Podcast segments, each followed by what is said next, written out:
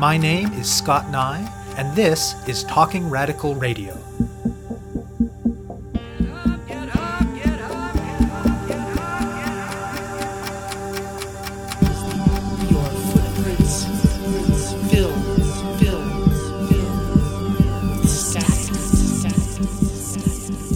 Hello, and welcome to Talking Radical Radio, where we bring you grassroots voices from across Canada. We give you the chance to hear many different people who are facing many different struggles, talk about what they're doing, how they're doing it, and why they're doing it, in the belief that such listening is a crucial step in strengthening all of our efforts to change the world. On this week's show, I'll be speaking with May Chiu. Here's the context. In North America, we all live in settler colonial states that have been five centuries in the making. We are in an era of Donald Trump and of rising white supremacist extremism and fascism. In English speaking Canada, these factors shape mainstream politics in particular ways, and the white dominated left has so far failed to adequately respond to them in particular ways. And in Quebec, these factors shape mainstream politics in other ways, and the white dominated left there fails to adequately respond somewhat differently. This episode is about Quebec, but it's important to be clear that Quebec is far from the only place with these sorts of problems. Like lots of other places, Quebec has also seen more than a decade and a half of cutbacks and austerity, albeit often in the face of stiff social movement resistance. And for over a decade, mainstream political parties in Quebec, drawing more directly on European models than on what is usually seen in the rest of Canada and the United States, have floated various proposals, often couched as secularism or as reasonable accommodation, that would further embed Islamophobia and other forms of racism and discrimination in state practices. May Chiu is a lawyer based in Montreal, though much of her time is spent engaged in grassroots political work. She has long been active in a wide range of social movements, stretching all the way back to the Solidarity movement against South African apartheid. She has also in the past been an activist and a candidate with Quebec Solidaire, a left wing political party in Quebec that currently has 10 seats in the province's legislature. For a while now, she has been part of a network of activists and organizers who have been feeling increasingly frustrated with what they see as the weakness of mainstream left movements and organizations in the province on issues of decolonization and anti racism. These frustrations cover a broad range, extending from the basic reluctance by much of the white dominated left in the province to truly grapple with the settler colonial character of Quebecois society, to a broad refusal to prioritize the issues of racialized people beyond the level of rhetoric. This is well illustrated by this year's debate around Bill 21. This measure, proposed by the province's right wing Coalition Avenir Québec, or CAQ government, bans the wearing of religious symbols by many individuals employed in the public service as well as by teachers. It amounts to legalized discrimination, most visibly against Muslim women who wear head coverings, but against certain other groups as well. Taking a stand against discrimination so blatant that it requires invoking the Constitution's notwithstanding clause seems like a fairly basic left thing to do, but it took an immense amount of organizing within Quebec Solidaire to get the party to actually take a position against Bill 21, and it only did so a week or two before the government finally passed it. At some point, the flurry of emails and Skype calls and conversations over coffee among the network of which Chiu is a part turned into a commitment to a new political project. They decided that they wanted not only to have a way to make public criticisms of existing left institutions, but to begin building some kind of alternative. It's been in the works for over a year, but the new formation, called Pour une dignité politique, or For Political Dignity in English, announced its existence and the core of its decolonial and anti racist politics to the world via a public statement it released in March. The group is still in early stages of development. Much of their work at the moment remains internal. They are, for instance, using reading groups as a tool for political self education and to broaden and deepen the group's politics. Their inaugural public event was a screening of a film about psychiatrist, writer, and anti colonial revolutionary Frantz Fanon, author of classics like Black Skin, White Masks, and The Wretched of the Earth. Their goal for the immediate future is to continue to build their organization through both internal and public conversations, through more public events, and in the context of dialogue with related political currents in France. I speak with Chiu about Bill 21 and her involvement in the grassroots opposition to it, about Pour une dignité politique, and about the process of building a decolonial and anti racist left in Quebec. My name is May Chiu. In terms of my work, I'm a family lawyer. I also handle some human rights cases. But most of the time I'm a political activist active in the Chinese community in general anti-racist movements and most recently since December, January in the environmental movement. When I was in university, I started out being a student activist. In my generation, one of the hot button issues of the time was apartheid South Africa through my involvement in the student anti-apartheid movement, that's how I learned how to have a gender analysis, a class analysis, an anti-imperialist analysis, an anti-capitalist analysis. And also, ironically, it was also through there that I learned to have a decolonial analysis. Of course, we learned about how the idea for the creation of Bantustans or homelands for blacks in South Africa came originally from the Indian reserves in Canada. And I think that the other event that happened, which woke me up to local issues, was at one point we were all invited to an international conference on anti apartheid, and George Erasmus spoke. Uh, and George Erasmus is a Dene man who was the national chief of the Assembly of First Nations in the late 1980s and later served as the co chair of the Royal Commission on Aboriginal Peoples. And he you know, I, I, I can't remember the content, but I, I remember the impression that he gave me was, of course, he was there in solidarity with all these Canadian activists fighting against apartheid in South Africa. But I think that what he was also trying to insinuate was like, well, where is this huge movement for us, for the First Nations who are in your neighborhoods and on the very same land? And then after apartheid was dismantled, politically anyway, that's where I also questioned myself. Usually, in most activities fighting apartheid, I was the only Chinese person who would be there. And then I also started to ask myself questions like, well, how come I'm also not trying to help my own community? So after that, I started working in the Chinese community in Montreal. Then I got more involved with refugee rights and migrant rights and demanding equal access to public services. And I think that a lot of what I do, the issues that I work on, are all interlinked. And tell me about the group Pour une dignité politique. For political dignity. So, this is another group that I'm involved with myself and a group of friends, comrades, frustrated with the political process and the political context in Quebec, especially with the weakness of the Quebec political left establishment on issues of decolonization and anti-racism decided that we really needed to flesh out a position that would be more direct on these issues of fighting racism and colonization so we've been talking, exchanging emails, communicating for the past year, and we finally came out, I think it was in March, with a statement that describes who we are as marginalized people, as descendants of slaves, as descendants of migration that was forced out of their countries for military, political, economic purposes, we also talk about what kind of Quebec we like to see. So we released our statement, and then the first activity that we did was to sponsor a film showing about Frantz Fanon, and the director was also invited to come, and we did a conference panel discussion with him, and then he was there at the film screening and it was hugely, amazingly successful. I think we had seats for like 150 people. If I'm not mistaken, over 200 people showed up, which told us that there is a political space in Quebec for a decolonial analysis. The other thing is, parallel to that, we're still having like reading groups because there are lots of issues that we need to flesh out as well in terms of, for example, women's equality, LGBTQ issues, anti-capitalism, etc. So we continue our discussion in reading groups in order to educate ourselves, and we hope to be able to sponsor more events to share with the public. For the benefit of listeners from other parts of the country, set the broader context in Quebec for some of these conversations. The brief answer to the broader political context is that unfortunately we're not sheltered from being in the huge geopolitical context. We're in the world of Trump. We're in the world where there is the rise of white extremism and fascism. So that has a lot of influence on our current political situation.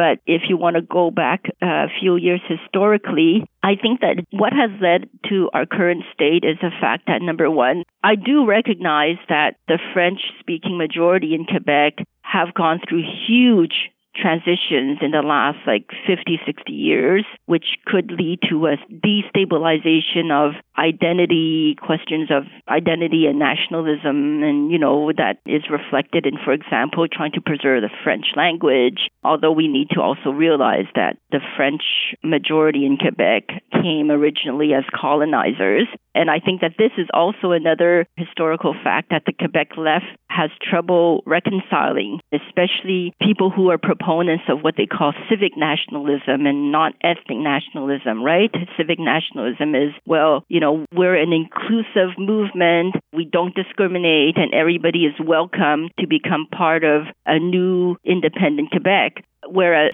I think that the decolonial approach would be well, how do you build an independent country on land that is colonized and was stolen from indigenous peoples? So this is one question that I think that the Quebec left doesn't address. We've also gone through the same decades of repressive neoliberal politics as everywhere else in the country just before the CAQ came into power, the Coalition Avenir Quebec, which is our current provincial government, we suffered from 15 years of liberal cutbacks and budgetary compressions, et cetera, et cetera, which left people very vulnerable. And so I think that after 15 years of liberal rule, with, I think that there was one year in between where the PQ came into power, and that was also disastrous because they advocated the Charter Values, which was basically Bill 21 plus plus but anyway, this is what Quebecers had been living through for the past 15 years. And then during the election in September, everybody's like, yes, we want to change. And then, you know, people went for a right wing party because I think that the left wing alternative did not offer real solutions. And what were the situations and the conversations and the concerns that Pour une dignité politique came out of? A lot of the people who were involved in creation of for a political dignity, we all were involved either as members.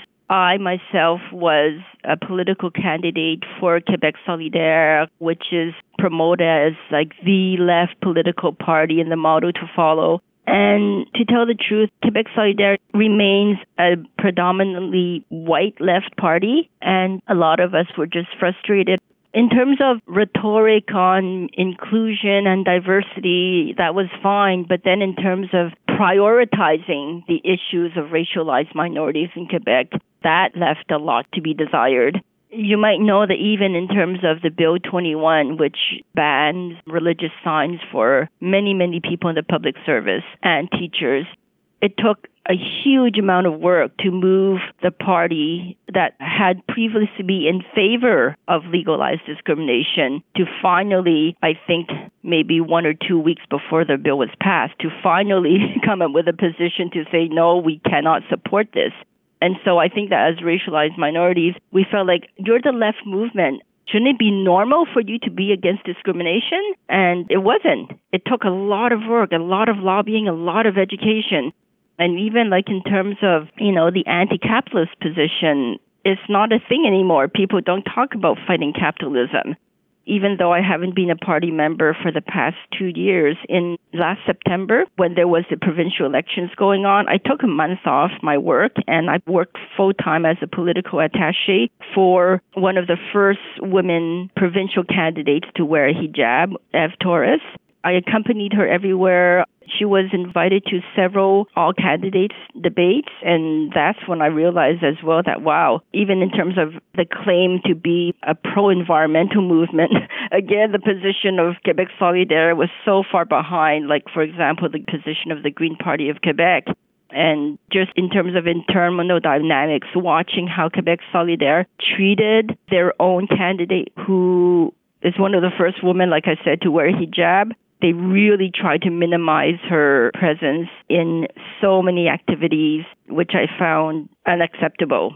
And so some of us who were really, really disillusioned with the Quebec left thought, well, you know, there must be a way to make public not just our criticisms, but also to offer an alternative. Because, you know, if you don't go with Quebec Solidaire, what is left?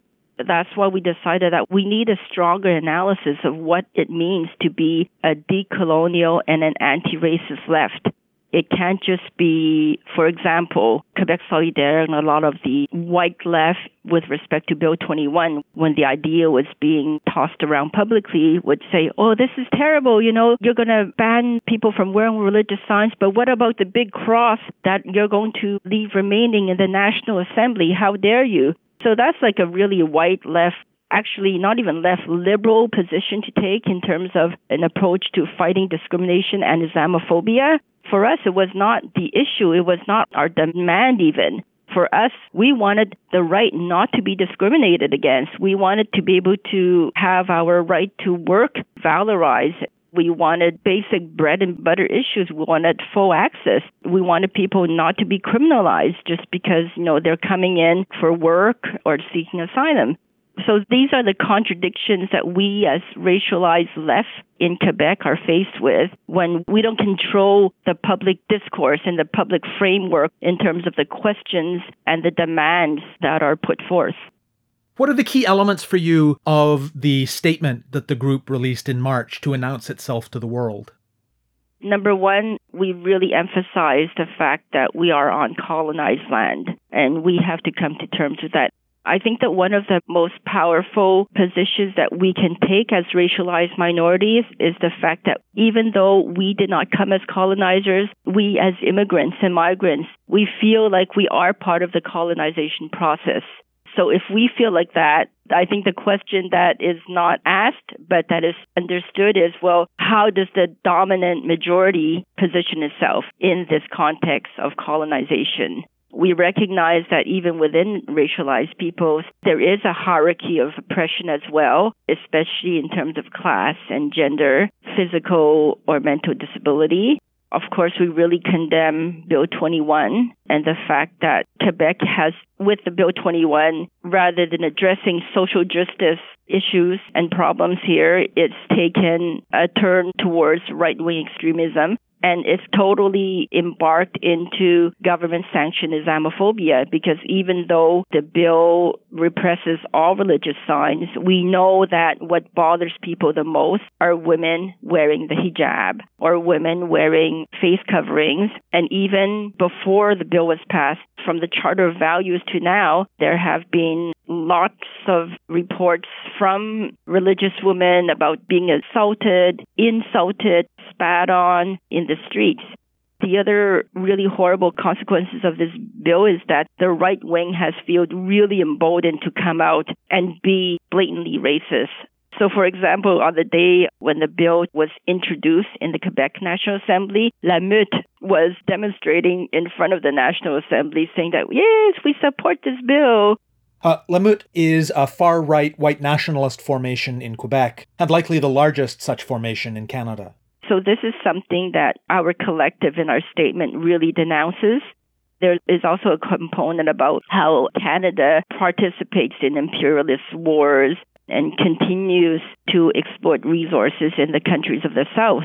I think that 70% of all mining companies are located in Canada. We continue to be one of the top arms exporters to countries of the Middle East, and in that way, we continue to support wars against Muslim countries. But despite all this context, we're hopeful. We remind the public that don't forget Quebec was capable and we feel like is still capable of playing a progressive leadership role in all these issues what we would like Quebecers, like left Quebecers, to be reminded of is that often, if I can take the example of Quebec Solidaire, they look towards European models, you know, the Scottish secession movement, the Catalan movement, etc. But we are in North America and there are lots of models, the Cuban Revolution, you know, the Bolivarian Revolution in South America. So we have lots of examples in the Americas that we could be inspired from. And we hope that with these positions, continue to have these discussions, we will be able to have a public impact. So I don't think it was under the banner of Pour une dignité politique, but I understand that you personally have been involved in some of the grassroots opposition to Bill 21. What does that organizing look like? there is a lot of political resistance against Bill 21. The day after Bill 21 was adopted, there was a demonstration in front of our premier's office. There were hundreds of people who demonstrated. On the same day, there was a court motion that was introduced to declare Bill 21 invalid. Two, three days after that, I was part of a group of people who started I, I did not have the idea, but it was billed as a hunger strike against Bill 21. So I participated in a 50 hour fast. There were other people who fasted for up to five days. That received a lot of media attention the message that I would like to convey is that one of the arguments that the government used for passing Bill 21 was, look, you know, since the Charter of Values, we've had 15 years of arguing about reasonable accommodation, about religious signs. So with this bill, we're finally going to put an end to all this debate and be able to go on to more serious issues. One of the reasons why I participated in this action and will continue to participate in other actions is to let the government know that no, you don't put an end to an issue by removing rights from religious minorities and especially from a community that only two years ago suffered from the worst Islamophobic terrorist act in all of North America. Uh, that's a reference to the mass shooting by a far right white nationalist at the Islamic Cultural Center of Quebec City on January 29, 2017. Six worshippers were killed and 19 injured. So after the hunger strike, I think that we inspired other actions. There have been several activities organized by a new group called Artists Against Bill 21. And yeah, we will be continuing to participate in other actions. Tell me more about the internal features of the group, things like structure and membership and that kind of thing. Like I said, it's a really new group, so we're not big enough to talk about structure and membership. Actually, we wanted to keep the membership really small right now so that we can work out meaningful definitions and approaches to anti-colonialism, anti-capitalism, anti-racism before we put it out there for discussion and for debate. We wanted to keep it small among people who have similar approaches and similar experiences in order to like just flesh out our position before we open up to a broad membership. Since the release of your statement back in March, what kinds of responses have you heard from, or what kinds of conversations have you had with folks from Quebec Solidaire and other elements of the white dominated left in the province? there has been, I think, a really positive reception to our statement. The reception from the left that we criticize has been quiet. Members of the group that worked on our statement and who work for so-called progressive left organizations have reported that mm, there's not been very many conversations about our position. And I think it's because, like, we are extremely critical. And, you know, we're humble enough to say, hey, we feel like we're part of the colonization process. And I think that we're just waiting for people and organizations in structures of privilege who are part of the domination. We're just waiting for them to have some insight and question their own positions. So I think that it will probably take quite a long time before we get direct reactions to our statements. What's your sense of what the path forward looks like for the group? Well, we're going to continue to launch these public discussions and conversations. Some of the people in our collective are really inspired by the left party in France, Les Indigènes. We're hoping that maybe if we can fundraise enough money the next time we could bring one of the political representatives here and continue this conversation. What personally I would like to do is to see if we can create a political movement that is similar to the Parti Indigène as a political alternative for racialized and colonized people. So, one thing that doesn't happen very often that I think should happen more is people from English Canada looking to Quebec to learn from struggles that are happening there. What would you like folks in other parts of the country to learn from the work that your group is doing in Quebec? Number one, from practical and personal experience, it's not that I'm a skeptic of political parties, but I think that we should not let ourselves be led astray by labels. I've been a political candidate for two left Quebec political parties, and I think that I've come to a place in my life where I realize that for me that's not compatible because when you join a political party, often you have to choose between being partisan and remaining committed to whatever struggle that is your priority. So one of the lessons that I learned is that political parties are not the end all and be all. Far from it, because a lot of political parties, once they become institutionalized, they become really disconnected from the grassroots.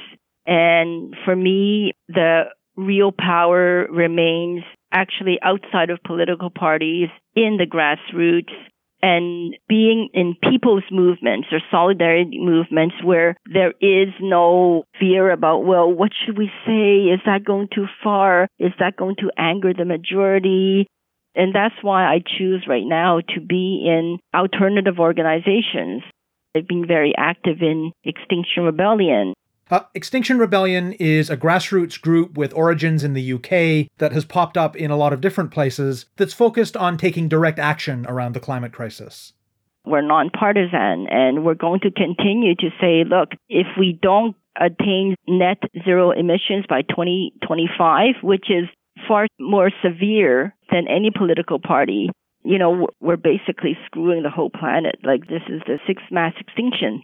But I think that you need to continue to tell the truth and to advocate for what is genuine and not what is more, you know, politically feasible or more acceptable because often by doing that then you dilute your positions and for me you might as well like not even start political organizing if you're going to do that. You have been listening to my interview with May Chiu of the Quebec based group Pour une dignité politique. For more information about their work, search for Pour une dignité politique on Facebook. To find out more about Talking Radical Radio, the guests, the theme music, and the ways that you can listen, go to talkingradical.ca and click on the link for the radio show. On the site, you can sign up for email updates or follow us on Facebook, Twitter, iTunes, SoundCloud, and other platforms. I'm Scott Neigh, a writer and media producer based in Hamilton, Ontario, and the author of two books of Canadian history told through the stories of activists, published by Fernwood Publishing. Thank you very much for listening, and I hope you tune in again next week.